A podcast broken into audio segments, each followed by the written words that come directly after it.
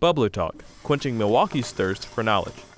It was a Sunday night and it was at dusk, late May, and I just see something whiz past my head in, in the living room. And I, I couldn't fathom this was a bat. You know, I really don't leave the doors open, so didn't know how it got in. And then I noticed it just starting to fly back and forth. And of course, I, you know, freaked out. I'm Joy Powers, and that was Josephine Gomez, a regular listener of WUWM. And like Josephine, I've had my own experiences with bats, which I wasn't entirely prepared for.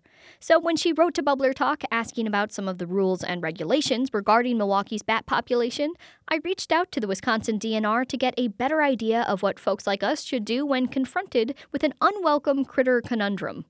Diane Robinson is a wildlife biologist here in Milwaukee, and she says that while the city doesn't necessarily have more bats than the rest of the state, it does provide a good home for them. We've got some pretty good habitat for bats in Milwaukee. We have a really great county park system with a lot of undeveloped parcels, especially along those riverways.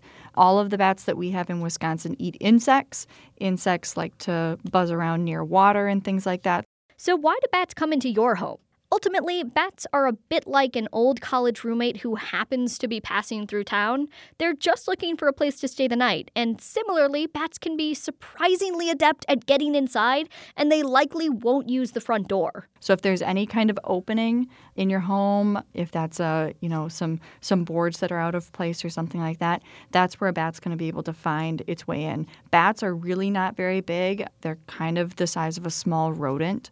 So they can find a pretty small area. So, my best recommendation to anyone is, especially in the springtime, look around your house and see if there's any openings, particularly in an attic area, that might be an area where a bat could get into, and then close that area up. So, you have a wild animal in your home, and what now? It's illegal to kill bats in Wisconsin, so that's out of the question. And there are exclusion traps that can get bats out of your home, but there's a catch during the summer time period, so from about June through middle of August, is the time when bats are raising their young. So those young can't fly during that time period. So if you put an exclusion trap on your home, it'll exclude the adult, but that, that young one is still in there. So that's why there's certain stipulations that say unless there's a, a significant health hazard or something like that, you can't exclude a bat during that time period because you're likely excluding it from its young.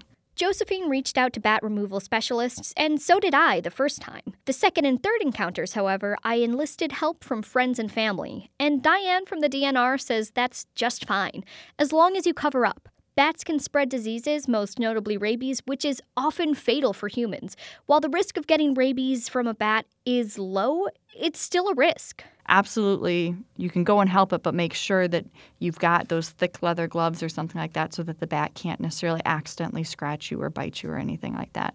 So, leather gloves, grabbing it, throwing it outside. And hopefully, with perhaps a devilish twist of luck, that will be the end of your personal bat saga. Support for this season's Bubbler Talk comes from Educators Credit Union, a member owned credit union dedicated to helping those who live and work in southeastern Wisconsin make informed financial decisions. More at ecu.com. Do you have a question about the Milwaukee area that you'd like us to explore? Well, if so, submit your question at wuwm.com and maybe you'll be next to quench your thirst for knowledge.